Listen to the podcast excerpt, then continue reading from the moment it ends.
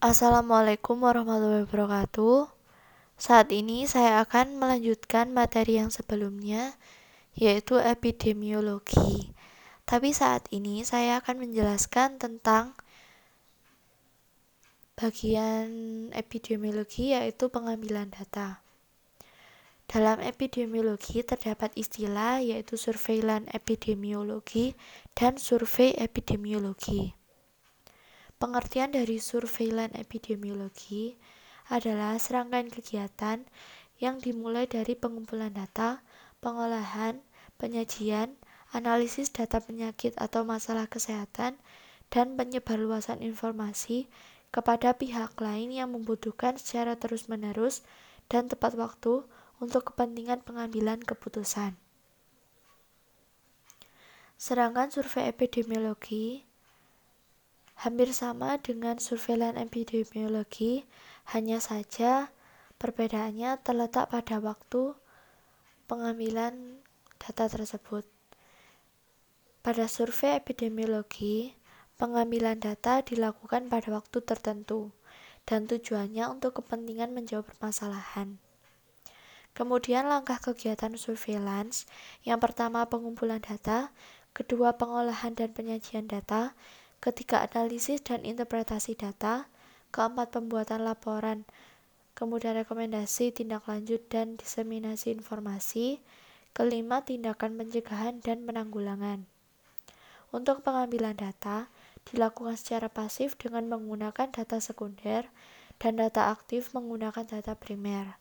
Kemudian, kemudian menggunakan data rutin yang telah dicatat atau dilaporkan dalam sistem pencatatan dan pelaporan yang sedang berjalan.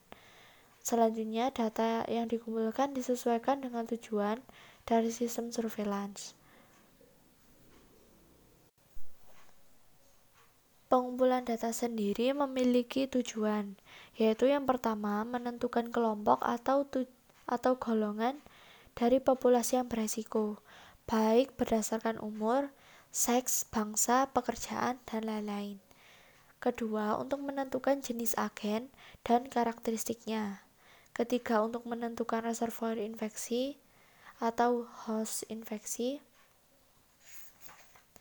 Keempat, memastikan penyebab transmisi.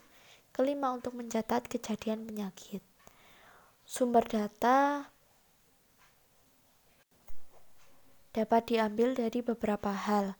Yang pertama, data kesakitan yang diperoleh dari unit pelayanan kesehatan dan masyarakat. Data ini disebut dengan data kesakitan. Kedua, data kematian yang dapat diperoleh dari unit pelayanan kesehatan serta laporan kantor pemerintah dan masyarakat. Data ini disebut dengan data kematian. Ketiga, data demografi yang dapat diperoleh dari unit statistik kependudukan dan masyarakat. Data ini disebut dengan data demografi. Keempat, data geografi yang dapat diperoleh dari unit meteorologi dan geofisika. Data ini disebut dengan data geografi. Kelima, data laboratorium yang dapat diperoleh dari unit pelayanan kesehatan dan masyarakat. Data ini disebut dengan data laboratorium. Keenam, data kondisi lingkungan. Ketujuh, laporan wabah. Kedelapan, laporan penyelidikan wabah atau KLB. Kesembilan, laporan hasil penyelidikan kasus perorangan. Sepuluh, studi epidemiologi dan hasil penelitian lainnya. Sebelas, data hewan dan vektor sumber penularan penyakit yang dapat diperoleh dari unit, unit pelayanan kesehatan dan masyarakat, 12 laporan kondisi pangan, 13 data dan informasi penting lainnya. Untuk selanjutnya, saya akan membahas tentang diagnosis epidemiologi. Diagnosis epidemiologi adalah diagnosis yang menjelaskan tentang faktor kesehatan yang mempengaruhi kualitas hidup seseorang ataupun masyarakat. Oleh sebab itu, masalah kesehatan harus digambarkan secara rinci berdasarkan data yang ada, baik yang berasal dari data lokal, regional, maupun nasional. Pada fase ini, harus diidentifikasi siapa dan kelompok mana yang terkena masalah kesehatan, dapat digolongkan berdasarkan umur, jenis kelamin, lokasi, suku, dan lain-lain. Kemudian, bagaimana pengaruh atau akibat dari masalah kesehatan tersebut, baik secara mortalitas atau frekuensi kematian, kemudian morbiditas penderita penyakit atau disabilitas atau kecacatan, dan tanda gejala yang ditimbulkan, serta bagaimana cara untuk menanggulangi masalah kesehatan tersebut. Baik dilakukan dengan cara imunisasi, perawatan atau pengobatan, dan perubahan lingkungan maupun perubahan perilaku. Informasi ini sangat diperlukan untuk menetapkan prioritas masalah yang biasanya didasarkan atas pertimbangan besarnya masalah dan akibat yang ditimbulkan serta kemungkinan untuk diubah.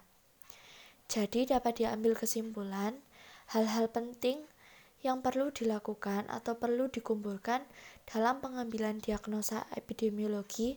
Yang pertama adalah data baik secara lokal regional, nasional, maupun internasional. Kedua, kelompok dengan resiko, baik berdasarkan umur, jenis kelamin, lokasi, suku, dan lain-lain. Ketiga, pengaruh dan akibat, baik mortalitas, morbiditas, disabilitas, atau tanda gejala. Keempat, cara cara menanggulangi masalah kesehatan tersebut, baik dengan cara imunisasi, perawatan atau pengobatan, perubahan gaya lingkungan, maupun perubahan lingkungan. Kemudian untuk dapat lebih memahami, saya mengambil contoh diagnosa epidemiologi. Saya mengambil epidemiologi tuberkulosis. Dari Jurnal Epidemiologi Tuberkulosis oleh GCB Kartasasmita volume 11 nomor 2 Agustus tahun 2009 tahun 2019 halaman 124 sampai 129. Jadi setelah saya rangkum saya mendapatkan data epidemiologi tuberkulosis berdasarkan berdasarkan jurnal tersebut yaitu Tuberkulosis masih merupakan penyakit penting sebagai penyebab morbiditas dan mortalitas dan tingginya biaya kesehatan. Setiap tahun diperkirakan 9 juta kasus TB baru dan 2 juta di antaranya meninggal. Dari 9 juta kasus baru TB di seluruh dunia, 1 juta adalah anak usia di bawah 15 tahun. Untuk menilai faktor resiko, harus dibedakan antara infeksi TB, dan sakit TB. Resiko infeksi TB tergantung pada lamanya terpajan, kedekatan dengan kasus TB, dan beban kuman pada kasus sumber. Resiko tinggi untuk sakit TB antara lain umur kurang dari 5 tahun atau balita, malnutrisi, terinfeksi TB baru, dan imunosupresi terutama terkena HIV dari berbagai penelitian melaporkan proteksi dari vaksinasi BCG untuk pencegahan penyakit TB berkisar antara 0% sampai 80%. Secara umum, diperkira, diperkirakan data proteksi BCG hanya 50% dan vaksinasi BCG hanya mencegah terjadinya TB berat seperti miler TB 8 Milar TB sekitar 80 maksud saya sekitar 78% dan meningitis TB sekitar 64% pada anak yang mendapat vaksinasi. Salah satu metode untuk estimasi atau perkiraan insidensi TB dan evaluasi TB di komunitas atau di suatu negara dilakukan dengan menilai ARTI atau Annual Risk of Tuberculosis Infection di populasi umum. Nilai ARTI menggambarkan proporsi individu di komunitas yang berpeluang terinfeksi atau terinfeksi ulang dalam kurun waktu satu tahun, diperkirakan dari hasil survei uji tuberkulin di populasi umum.